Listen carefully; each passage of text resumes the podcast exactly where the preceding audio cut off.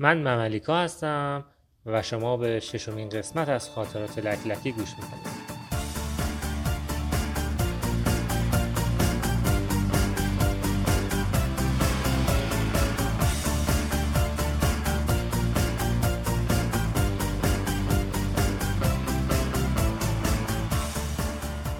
من بعد از حدود 2 ماه تأخیر با یک بخش جدید از خاطرات لکلکی خدمتتون برگشتم، اما این قسمت یه تفاوتی با قسمت‌های قبلی داره و اون اینه که من از 2 تا از دوستانم خواهش کردم که از این به بعد در کنار من باشن و اونها هم داستان‌ها و خاطراتشون رو با شما در میون بذارن و در برخی قسمت‌ها حتی روی خاطرات من هم نظراتشون رو بگن.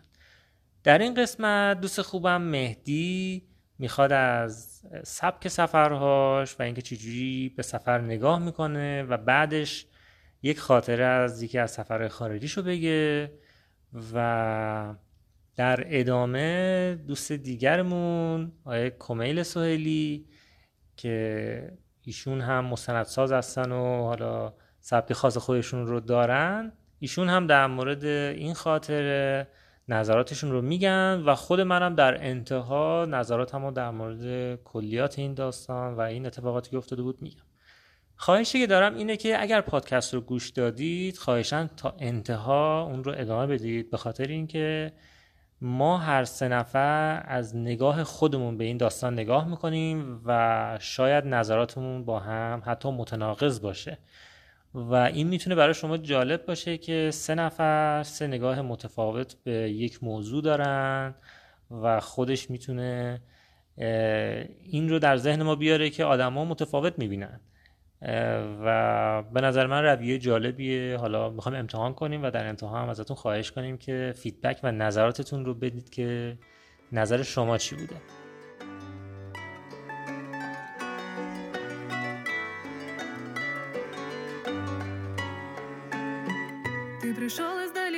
Когда я расшивала облака ненастьем, Ты бродил по миру, пока в нем не осталось счастья.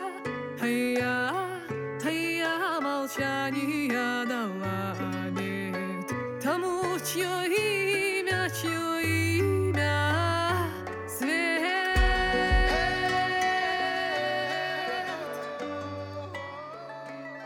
خب من یه توضیح کوچیکی در مورد مهدی بگم. ایشون استاد دانشگاه هستن، دکترای فلسفه آموزش و پرورش دارن و استاد دانشگاه هستن، تو دانشگاه قم درس میدن، کشورهای خارجی درس دادن، کشورهایی مثل کامبوج، کنیا، اوگاندا و برزیل هم به صورت مجازی بوده که قرار بود برن اونجا که به خاطر کرونا سفرشون کلا کنسل میشه و داستانهای جالبی داره. من پیشنهاد میدم که توضیحاتش رو بشنویم و داستانهاش رو ببینیم به چه صورته.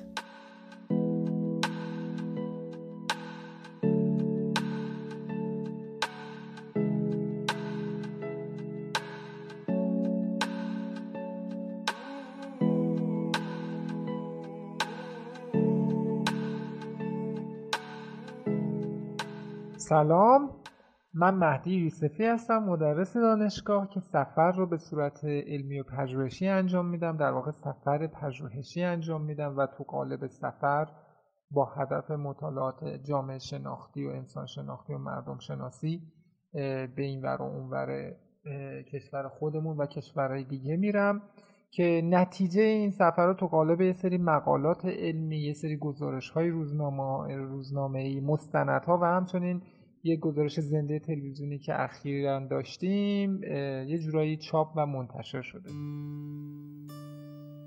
امروز میخوام در مورد یه کشوری صحبت بکنم که برای ایرانی‌ها خیلی جذابیت داره و اون جایی نیست جز روسیه. روسیه برای ما ایرانی‌ها به خصوص تو تاریخ معاصر ما، خب چه بخوایم چه نخوایم، روابطمون زیاد باهاشون تنیده بوده و فراز و فرود زیادی داشته روابط ایران با روسیه، به خصوص تو دوره قاجار که به هر حال اینا به عنوان یه ابرقدرت تاثیرگذار تو کشور ما هم دخالت می‌کردن و بعد از انقلاب ایران هم و فروپاشی شوروی که روابط ایران و روسیه یه مقدار دوستانه‌تر شده و الان میشه گفت یکی از کشورهایی که ما روابط نزدیکتری باشون داریم روسیه هستش. روسیه برای مردم ایران تو قالب این روابط نسبتاً نزدیک و همچنین یک کشوری که ایرانی‌ها تو این سال‌های اخیر زیاد بهش هم مهاجرت داشتن، هم تو قالب سفرهای توریستی به اونجا میرفتن. مثلا همین دوست خودمون ممالیکا یا آقا محمد نادری چند بار یک گروهایی رو برده روسیه و این کشور تمیز و قشنگ و ایرانی‌ها از نزدیک دیدن. در عین حال ما یه سری پیشفرض‌ها و داوری‌ها در مورد روسیه تو ذهنمون داریم که توی انگلیسی به اینا میگن استریوتایپ. ما در واقع یه سری استریوتایپ‌ها توی ذهنمون در مورد روس‌ها داریم که اینها در واقع نتیجه شیطنت‌های رسانه‌ای و فیلم‌های هالیوودیه. مثلا ما روس‌ها رو غالباً توی فیلم‌های هالیوودی به عنوان یه سری انسان‌های خشن که انگلیسیشون هم خیلی خوب نیست و در واقع شاید بشه گفت تو این ور و اون ور دنیا قاچاق میکنن و به خصوص مشروب زیاد میخورن میشناسیم. من خودم چند تا فیلم هالیوودی میتونم نام ببرم که توی اونا روس‌ها رو به عنوان یه سری آدمای خشن و قلدری نشون داده که زیاد هم مشروب میخورن و مستن و انگلیسی‌هاشون هم خوب نیست نشون میدن، در حالی که روسیه واقعی و مردم روس واقعی اصلا اینجوری نیستن و یکی از خیلی مشخص ترین ویژگی های زندگی روسا اینه که آدمای مطلع و باسوادی ان، کتاب زیاد میخونن، اتفاقا آدمای خونگرمی ان، خیلی هم خونگرمن.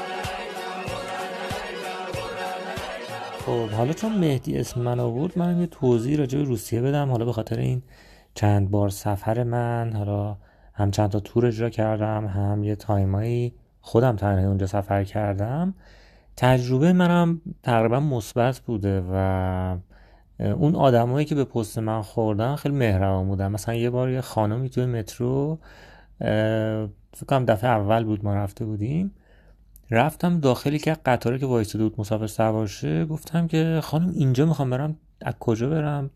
با ایما اشاره یه چیزی گفتید من نمیفهم، اومد بیرون قطار دست منو گرفت برد مثلا یه ایستگاه دیگه، از این ایستگاهایی بودش که چند تا خط رد میشد، منو 5 دقیقه برد یه جای دیگه و با دست نشون داد که اینجوری، بعد جهت قطار رو نشون داد و گفت خداحافظ، دستش رو گوند بعد برگشت بنده خدا رفت دوباره وایساد قطار بعدی که تو مسیر خودش بود بیاد سوارش کنه بره. خیلی این تو ذهن من مونده و منم موافقم که نباید خیلی زود قضاوت کنیم. تجربیات منم خیلی مثبت. خب بریم حالا در ادامه ببینیم که اصلا این سبک سفری که مهدی خیلی دوست داره و انجام میده داستانش چیه؟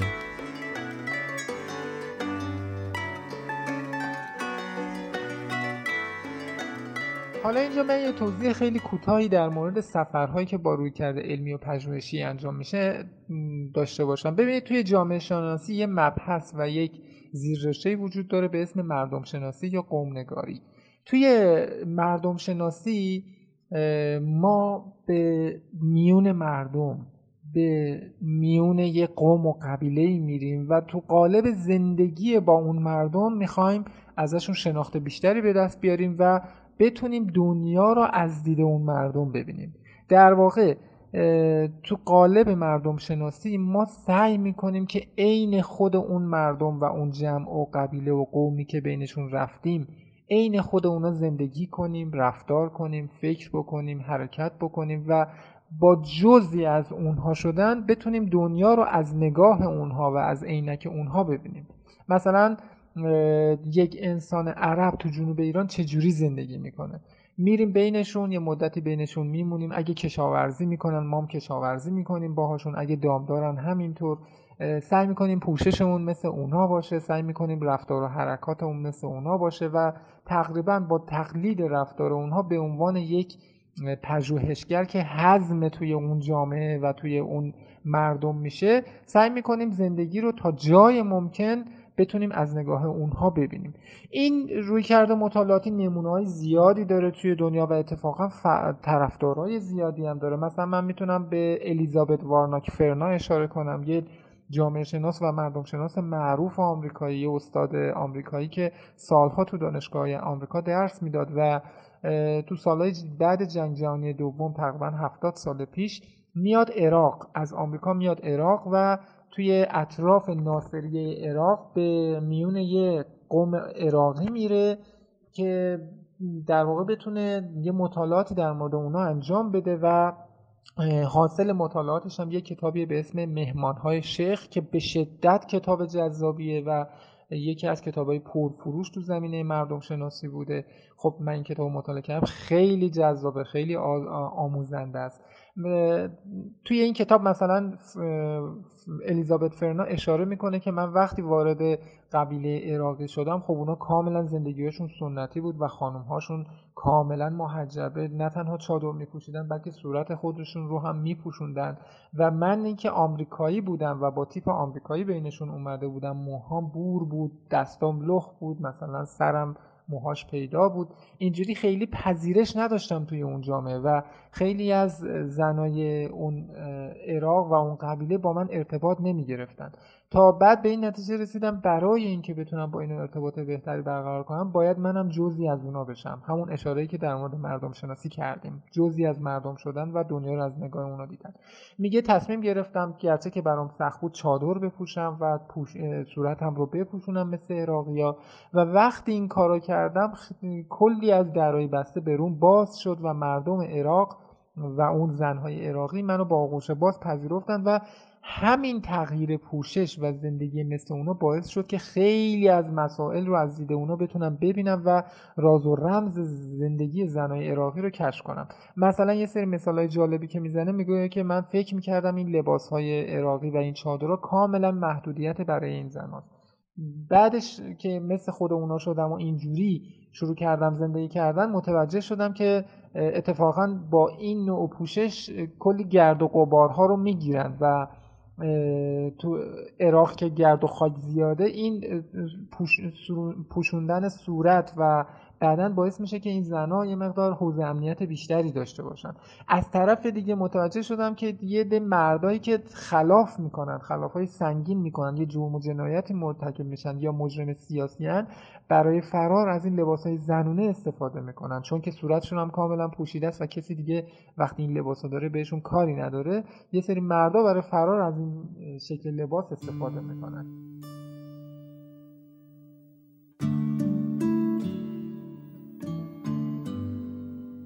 خب حالا که با این سبک مطالعاتی مردم شناسی آشنا شدیم، به این قضیه برمیگردیم که ما توی سفرهامون هم سعی میکنیم تا جای ممکن مثل مردم بومی زندگی بکنیم، مثل اونها بشیم تا بتونیم دنیا رو از نگاه اونها و از دریچه چشم اونها نگاه بکنیم و معنای زندگی یک تایلندی، یه روسی، یه عراقی، یه ایرانی، یه عرب، یه بلوش رو بتونیم درک بکنیم. خب با همین نگاه من رفته بودم روسیه و قرار بود یه مدت نسبتاً طولانی حالا اونجا بمونم و یه سری جاها رو ببینم و به خصوص تمام تلاش من این بود که بتونم مثل روس‌ها زندگی کنم، یعنی هر جا که میرم، هر شهر و روستایی میرم با مردم باشم، بین مردم باشم و به جای اینکه مثلا توی هتل 4 ستاره 5 ستاره شیک و راحت و لاکچری زندگی بکنم، توی خونه ساده روس باشم و مردم ببینم اونا چجور زندگی میکنن، طلاقشون چجوره، ازدواجشون چجوره،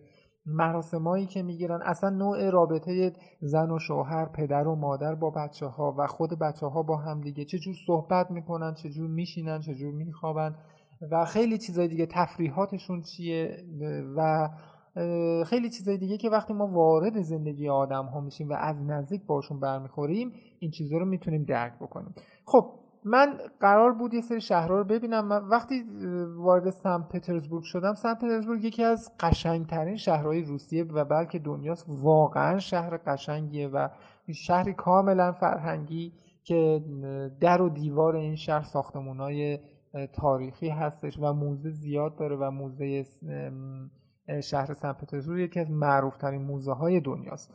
من توی سن پترزبورگ قرار بود مهمون یک کسی بشم به اسم ماکسیم. از اونجایی که من حالا به عنوان مدرس دانشگاه میرفتم و مهمونش میشدم، خب منو پذیرفته بود و دوست داشت حالا مثلا با یه ایرانی دانشگاهی هم ارتباط داشته باشه تا ببینه مثلا دانشگاه‌های ایرانی به چه شکلن، روابط دختر و پسر، استاد، دانشجو توی ایران به چه شکلی هستش. ماکسیم خیلی پسر خوب و خونگرم و باحالی بودش و روزایی که من توی خونش بودم یکی از قشنگترین دوران‌های زندگی من توی روسیه بودش. وقتی با ماکسیم بودم یه سری واقعیت‌های توی جامعه روسیه بود که صرفاً باید اینها رو از زبون مردم بومی میشنویدم و درک میکردم و اگر خودم تنها بودم نمیتونستم به راز و رمز اون چیزا پی ببرم. مثلا یکی از چیزایی که با ماکسیم بودم و وقتی تو خونه بودیم بیرون با هم قدم میزدیم، فروشگاه میرفتیم، تفریح میرفتیم، برام تعریف میکرد، میگفتش که مشروب توی روسیه فراوونه. البته که حالا توی رسانه‌ها ما روس‌ها رو به عنوان یه سری آدمای همیشه مست معرفی میکنن ولی اینجوری نیست. البته که مشروب توی روسیه فراوونه ولی خب یه سری قاعده و قانون داره مصرف مشروب توی روسیه. ماکسیم برام تعریف میکرد که یکی از این قواعد و قانون‌ها اینه که فروشگاه‌هایی که مشروب میفروشن دیگه ساعت 11 شب به بعد نمیتونن بفروشن و اما فروشنده ها یک کلک میزنن برای اینکه این قانون رو دور بزنن. 11 شب به بعد اینا نمیتونن مشروب در بسته به تو بفروشن و ورداری ببری خونتون. برای اینکه این چیز رو دور بزنن و یک کلک بزنن، وقتی کسی میره اونجا و مشتری دیگه ساعت 11 رد شده، همونجا مشروب رو براش باز میکنن، درش رو باز میکنن و وقتی اینجوری میشه دیگه اون قانون دور زده میشه، چون در واقع اون مشتری مشروب رو نخریده ببره خونش بلکه همونجا باز کرده مثل یاب میوه مثلا بخوره. اینجوری مشتری در به اون مشروب باز شده رو ور میداره، پولشو پرداخت میکنه و میاد بیرون دیگه. اینجوری پلیس هم کاری به کارشون نداره. خب این خیلی خاطره جالبی بود که برام تعریف میکرد و بعد من میدیدم که این چیزها رو فقط باید از زبون خود روسا شنید که مدتی دارن تو اون کشور زندگی میکنن، بزرگ شدن و این چیزها رو خیلی بهتر از ما میدونن و درک میکنن.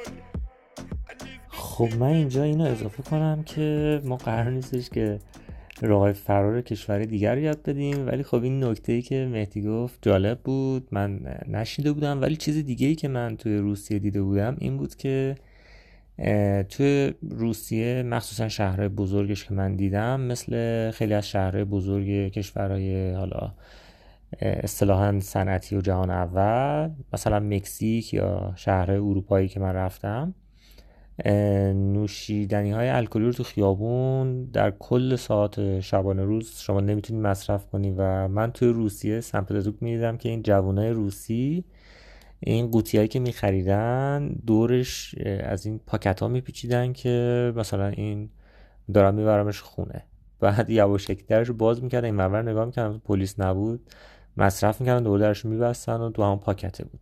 حالا نمیدونم تو پاکت بودن ظاهرا پلیس کارشون نداشته دیگه، فرصت نشد من از خودشون بپرسم. و در مورد ساعت فروش هم من توی تایلند یادمه که اونجا فکر کنم بین ساعت 2 تا 5 عصر یا بعد از ظهر ممنوع بود و از اون طرف هم ساعت 11 شب فکر کنم تا مثلا 7 8 صبح ممنوع بود فروشش. و از فروشنده‌ها که میپرسیدم چجوری مثلا چرا این کار میشه و را در رو اینا یا وجود داره برای خود تایلندی‌ها یا نه و توریستا، میگفتن که کلن هر چی شما خرید میکنی یه بارکدی داره و ما باید تو دستگاه حتما این بارکدو بزنیم، به خاطر بحث مالیات و اینا نمیتونیم مثلا همینجوری بفروشیم، به شما فاکتور ندیم. و دستگاه به صورت اتوماتیک تو این ساعتایی که ممنوع هست اصلا این جنس رو نمیگیره و من نمیتونم فاکتور براش بدم و پول بگیرم. فکر کنم این راهکاری که توی روسیه میزنن توی تایلند جواب نده. بریم ادامه خاطره مهدی رو بشنویم در روسیه.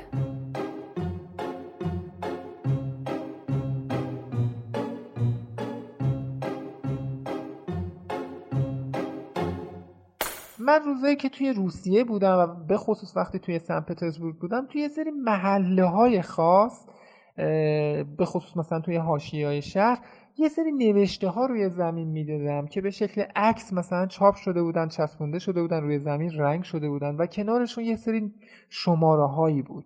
این نوشته های کف روی زمین رو مثلا روی دیوارها هم میدیدم، روی تیرای برق هم میدیدم. یه حالت تبلیغی داشت ولی هیچ موقع چون به زبان روسی بود متوجه نشده بودم اینا چی هن. و بارها اینا رو دیده بودم ولی یه سری محله‌های خاص توی حاشیه نشین‌ها، توی مرکز شهر مثلا دیده نمیشد، توی جاهای فرهنگی و توریستی و این چیزا اصلا این نوشته‌های کف زمین رو بهش برنخورده بودم. این برام سوال شده بود که این نوشته‌های کف روی زمین چیه، تا مثلا یه باری با خود ماکسیم رفته بودیم بیرون، دوباره داشتیم قدم می‌زدیم، یه شبی خنک، یه بارونی هم زده بود، داشتیم از یه خیابون رد می‌شدیم، دوباره من این نوشته‌های کف روی زمین رو دیدم و گفتم الان بهترین موقع است تا ته و توی این عکس‌ها رو در بیارم. به ماکسیم گفتم که ماکسیم این نوشته‌های روی زمین چیه؟ و ماکسیم یه خنده‌ای کرد و برام شروع کرد تعریف کردن. گفتش که خب می‌دونی اینیه، توی روسیه یکی از چیزایی که از روسیه برای مردم دنیا شناخته شده است دخترای روسن، که حالا مثلا معروفه که دخترای روس یکی از زیباترین دخترای دنیا مثلا. و برام میگفتش که این چیزایی که چاپ شده و روی زمین چسبونده شده، ما توی روسیه پراستیتیوشن یا در واقع تجارت سکس نداریم و جایی نیست، کاباره‌ای، جایی، مرکزی که کسی که میخواد خدمات جنسی دریافت کنه بره اونجا پول بده و با یه خانومی مثلا ارتباط داشته باشه. این قضیه کاملا تو روسیه ممنوعه. برای من خیلی جالب بود که این قضیه پراستیتیوشن توی روسیه ممنوع هستش، مثل ایران، مثل چین مثلا.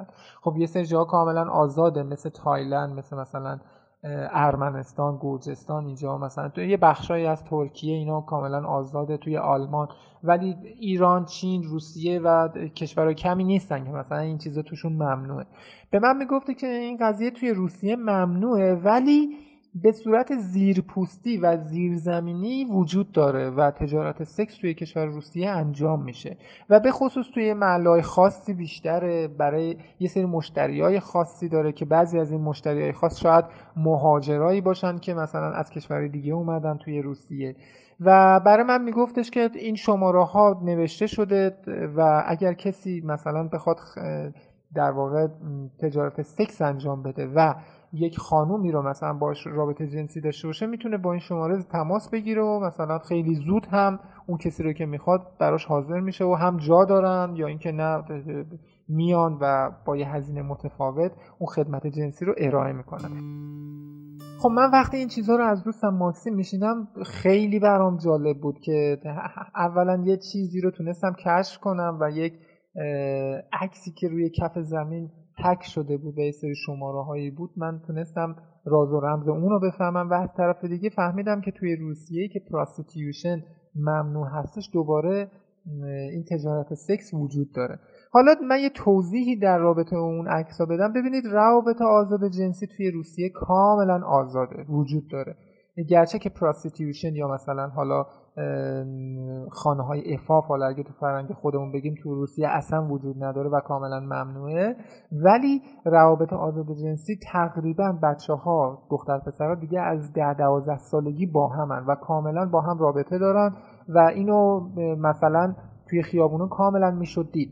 خب خیلی کشورها هستش که این چیزا توی خیابوناشون نمود خارجی نداره، مثلا توی چین، توی مالزی، کامبوج و خیلی کشورهای آسیایی چون فرهنگ شرقی خیلی اینو نمیپذیره، ما نمیبینیم که مثلا دختر و پسر توی بیرون توی یه گوشه خیابونی با هم باشن و حالا کلمه انگلیسیش فلیرتینگه، الان نمیتونم ترجمه بکنم، ولی خب توی یه جایی مثل روسیه، توی آفریقا من اینا رو نمیدیدم، تو بعضی کشورهای اروپایی نیست، ولی یه کشوری به اسم روسیه این قضیه بود و دختر پسرها خیلی راحت و آزادانه کنار خیابون مثلا وای میستادن، حالا یک سری رفتارهای جنسی رو مثلا اونجا از خودشون بروز میدادن، به خاطر اینکه روابط آزاد جنسی توی روسیه وجود داره که البته خب اینم عوارض خاص خودشو داره. چند وقت پیش یک گزارش مستند در مورد روسیه منتشر شده بود که اتفاقا تو روسیه خیلی سر و صدا کرد و اون دختر پسر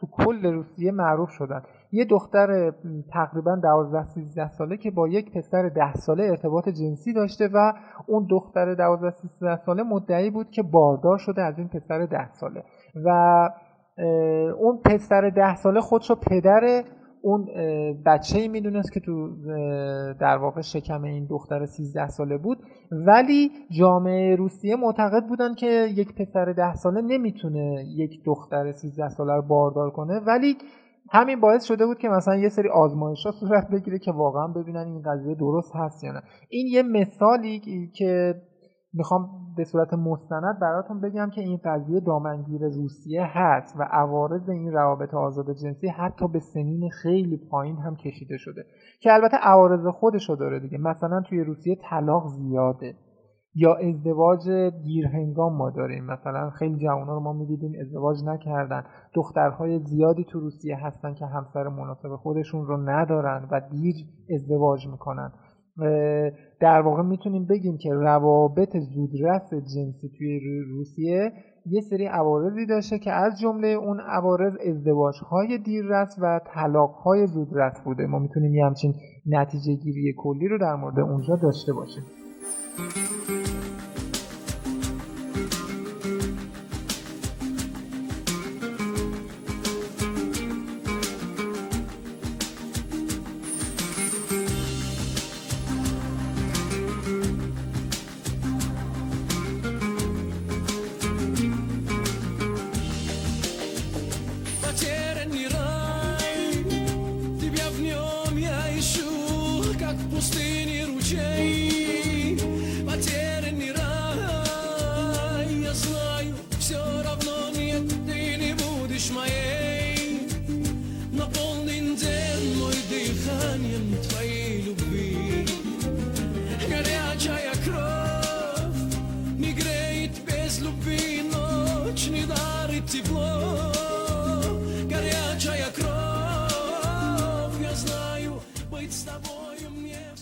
خب قبل از اینکه صحبت‌های کمیل عزیز رو بشنویم، من میخوام یه معرفی در مورد ایشون داشته باشم. نکته جالبش اینه که من خودم با کمیل آشنایی نداشتم و از طریق مهدی با ایشون آشنا شدم و این دو نفر از دوستان همدیگه هستن و یه کاری هم با هم کردن. من خواستم که یه سری توضیحات در مورد کمیل برام بفرسته که خود کمیل یه متنی رو فرستاده که من باش آشنا بشم، برای من خیلی جالب بود. من ترجیح میدم که این متن رو از رو بخونم براتون. کمیل سهیلی فیلمساز و پژوهشگر اجتماعی میخواهد باشد. فیلم هایی که تا به امروز ساخته زیاد دیده نشده و بیشتر در جشنواره‌های غیر معتبر راه یافته یا جایزه گرفته است. مدرک کارشناسی ارشد از دانشگاه تهران و مدارک دیگرش از دانشگاه اندونزی و مدرسه پیشرفته تهیه کنندگی فیلم در کره جنوبی را در دم کوزه‌ای در تاقچه خانه‌شان نگهداری می‌کنند. من امیدوارم که درست خونده باشم. داور یک جشنواره در بوسان کره جنوبی بود که دوستش دبیری این جشنواره کوچک را بر عهده داشت. کتابی هم نوشته با نام پرسه‌گردی با قانون دینامیت که در چاپ اولش مانده، اما خودش میگوید که چند نفری که خواندند از کتابش تعریف کردند. هنوز فیلمی که میخواهد را نساخته، اما به آینده امیدوار است.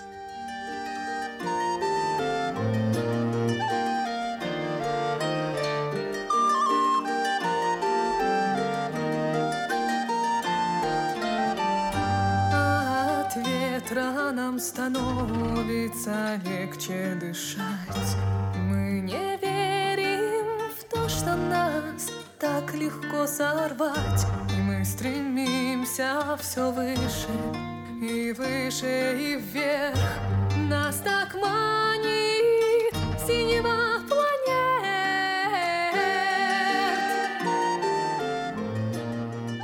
چند سال پیش سوار مترو تهران به سمت کرج شدم، ایستگاه آخر پیاده شدم، اومدم جاده برای هیچ هایکینگ به سمت سن پترزبورگ، شهری که چند ماه بعدش اونجا بودم و چندین ماه هم اونجا زندگی کردم و حتی یه فیلم کوتاه مستند ساختم، اولین فیلم مستندم.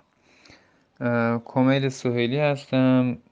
یک کتابی در مورد سفر نوشتم با نام پرسه‌گردی با قانون دینامیت که برادران امیدوار عیسی امیدوار لطف کردن و مقدمه کتاب نوشتن.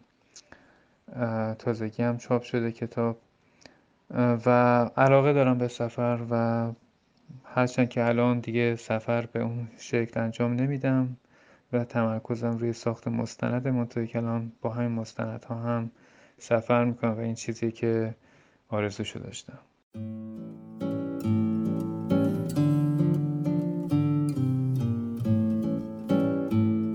یه بار توی یک سالن تئاتر نشسته بودم توی پاریس که یک خانمی کنار من، خانم نسبتا مسنی هم بود، کنار من نشسته بود و بهم گفتش که تو از کجایی؟ بهش گفتم از ایران و بعد ترسید. بعد گفتم چیه؟ جواب اشتباهی دادم. گفت نه اصلا این حرفا چیه؟ ما تو فرانسه هم تروریست یاد داریم، مثلا همه جای جهان خوب و بد هست. حالا مثلا اومد که خوبش کنه، حرفشو درست کنه به قول معروف، منتها خراب کرد و اون کلیشه ها رو تکرار کرد در سوالش، در جوابش.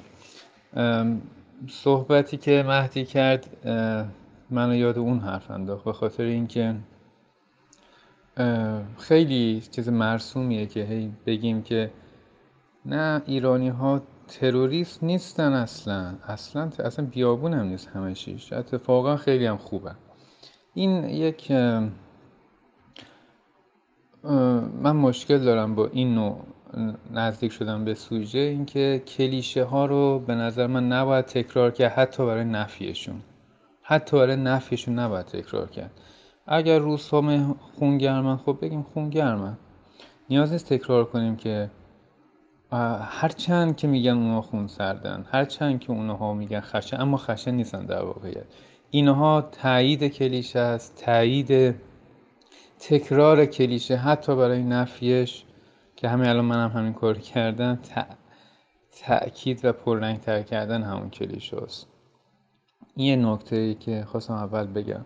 اما در مورد که شراب زیاد نمیخورن، خب ودکا، بعد اشاره کنم که از کلمه وودا که معنی آبه در روسی اومده و این چیزی که حالا ما میگیم ودکا اصلا به این دلیل کلمش باب شده که از این کلمه روسی اومده، به خاطر که اصلا مثل آب میخوردن این نوشیدنی، مثل ایران شاید بشه. حالا بخوام مقایسه کنیم، حالا مشروبات الکلی خیلی تاریخ داره توی روسیه و کلا تو زندگی روزمره اونجا اونقدر تاریخی بوده و هست که اصلا قابل جدایی نیستش و حتی بعضی جاها اگر مشروبی که تعارف قبول نکنی شاید ناراحت بشه صاحبخونه، اینطوریه و این چیزایی هستش که غیر قابل انکاره، همیشه بوده و احتمال خیلی زیاد خواهد بود. شاید یکی از دلایلی که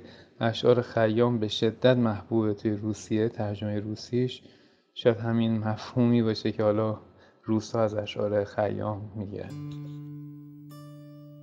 اما در مورد اون کاغذهای توی خیابونی که مهدی دیده بود، عرض کنم که این هم چیزی مخصوص روسیه نیست و نتیجه گیری هم به نظر من نتیجه گیری خیلی ساده و حتی به نظر من اشتباهه.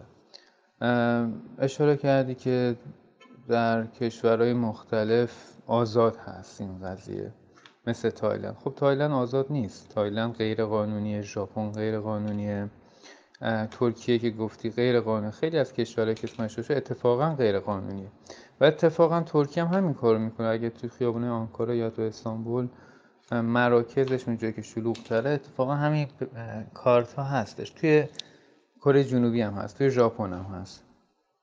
این یک مدل تبلیغات، هرچند که این مدل الان داره کمتر میشه چون تبلیغات فیزیکی دیگه اهمیت شاید دست داده. الان تو کشور مختلف شکل مختلف دارن فحشا رو تبلیغ میکنن، یعنی مخاطب و مشتری رو به جنسش میرسونن.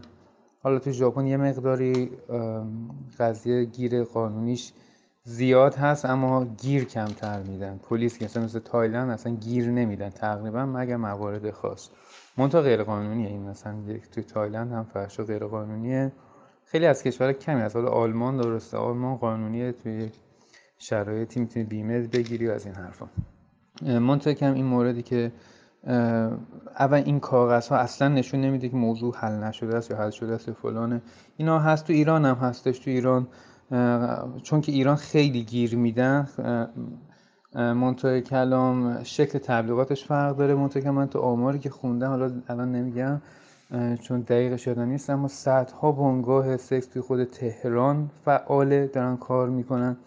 قبلا یادم تخت طاووس مقرشون بود و حالا تو پارک شهر که از قدیم برای همجنسگراها بوده. منتهی کلام خیلی هستش. اصلا روی این زمینه هم کار کردم، مستندهای خوبی ساختم و بوده. من اصلا سوالم اینه که اصلا کدوم کشوری، الان مثلا گفتی کامبوج و اینا دیده نمیشه، نه دیده میشه، نه دیدی فقط اون هیچ کشوری، یعنی تو حتی عربستانش هم میتونی پیدا کنی، هر کشوری اصلا نبوده تو تاریخ. کدوم فرهنگ، کدوم کجای جهان میشه یک نقطه پیدا کرد که تو اون نقطه فحشا نبوده باشه؟ فحشا جزء جامعه است، همونطور که آیت الله طالقانی گفتن توالت یا قبرستون جامعه است و بوده و احتمالاً خواهد بود. اینو به نظر من به جای اینکه بگیم که این نشون میده که این مسیر درستی نیستش، بگیم که قبولش کنیم، بگیم که همه کشورها، چه اونایی که قبولش کردن چه قبولش نکردن، به این رسیدن که این باید باشه، راه فراری نیست و حالا بیایم این مسئله رو به شکلی حلش کنیم.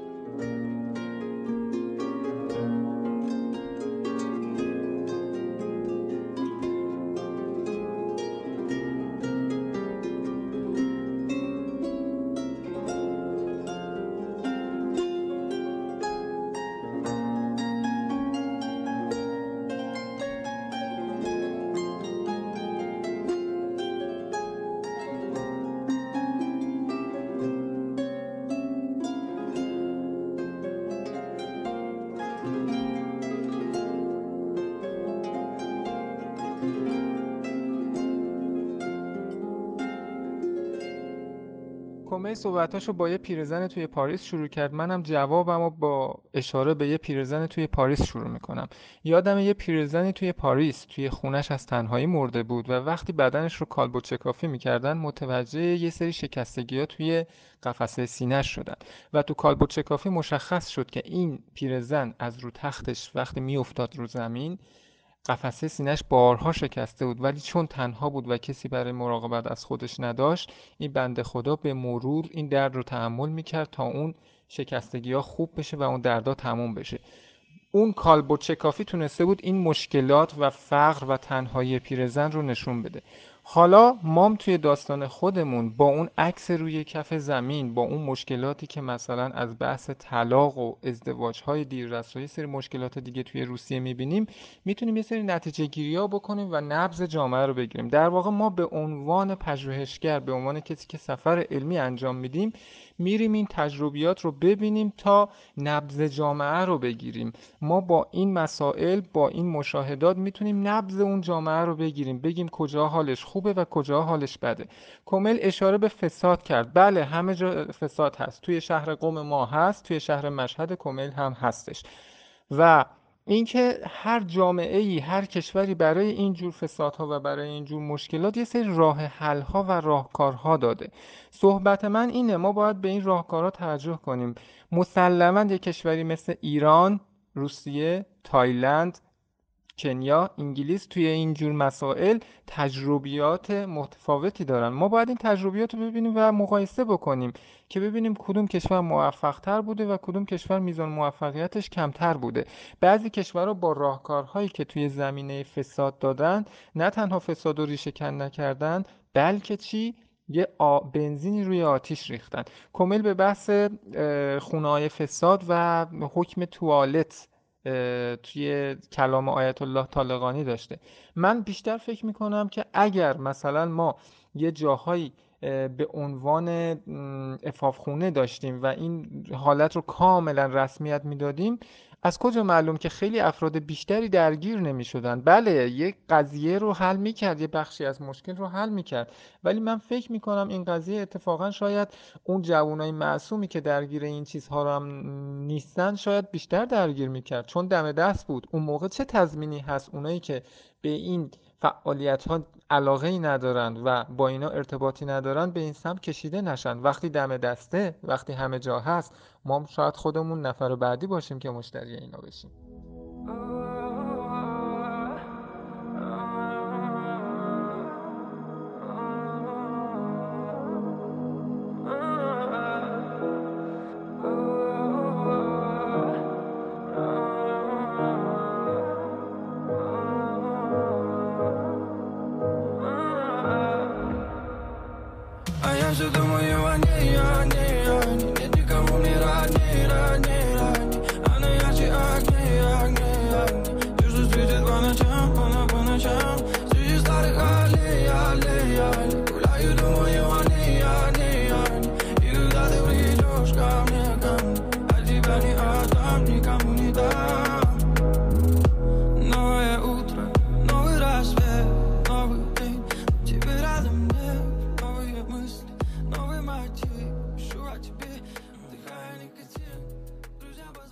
خب، صحبت‌های کمیل عزیزم شنیدیم و حالا پاسخی که مهدی به درخواست خود کمیل بعدش منتشر کرد. من خودم هم حالا یه تجربه در این زمینه دارم، اونم بد نیست بگم. من اوایل که حالا سفر خارجی رو انجام میدادم، توی جمعایی که بودیم هر کی خودش معرفی میکرد، منم همین سیستم رو میرفتم که آره من از ایران اومدم. بعدش مثلا میخواستم، یعنی تو ذهنم این بود که خب اینا احتمالاً یه چیزای بدی راجع به ایران شنیدن دیگه، بذار من اول اینو تکذیبش کنم بعد مثلا برعکسش هم بگم. میگفتم آره مثلا ما احتمالاً شنیدین که ایران اینجوریه، کویره، نمیدونم چیزه، نه مثلا ناکنید ما پیست اسکی داریم. بعد یکم که گذشت دیدم که اینا خودشون اصلا همچین چیزایی نمیگن. مثلا کسی که از روسیه اومده شروع میکنه مثلا خودش معرفی میکنه و نهایتاً یکی سوال میپرسی مثلا یه سری از جذابیت و قشنگی‌های مثلا روسیه رو میگه، اصلا اشاره به چیزای منفی که تو رسانه است نمیکنه. یا مثلا کسی که از آمریکای جنوبی اومده مثلا برزیل و مکزیک و اینا، نمیاد شروع کنه بگه که اینجوری میگن، مثلا بحث امنیت اونجا خیلی برای ایرانی‌ها مثلا میترسن برن اونجا، اونا خودشون خیلی اشاره‌ای نمیکنن. این نکته کامل من خیلی دوست داشتم که ما بیایم کلیشه ها رو هی تکرار نکنیم، چون که شاید اشتباه باشه و اصلا شاید من مثلا وقتی میگم که فکر نکنید ایران اینجوری، اصلا شاید مخاطبم اصلا نشنیده باشه.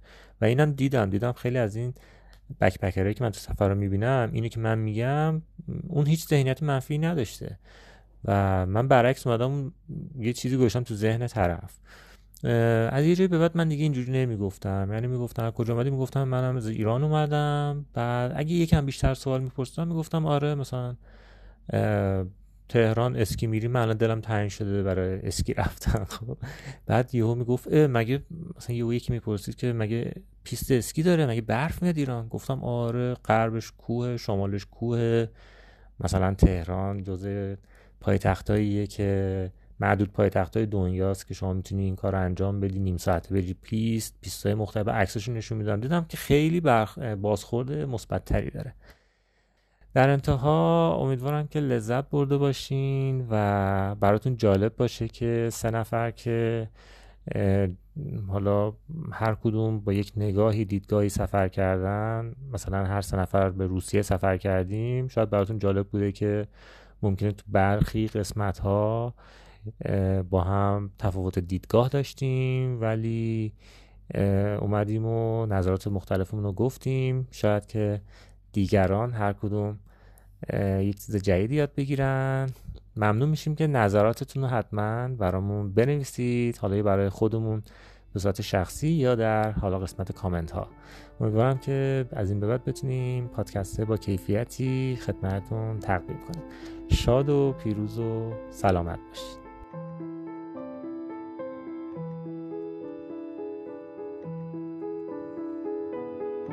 Regardez-la danser quand elle s'approche du ring.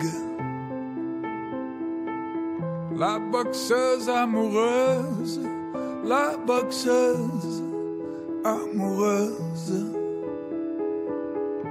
Sur ses gants dorés, des traces de sang, de larmes et de sueur. Et de sang Elle esquive les coups La boxeuse amoureuse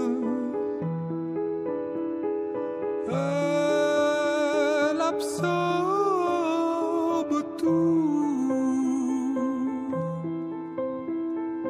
La boxeuse amoureuse Boum boum les uppercuts Uppercut son visage Mais jamais elle ne cesse de danser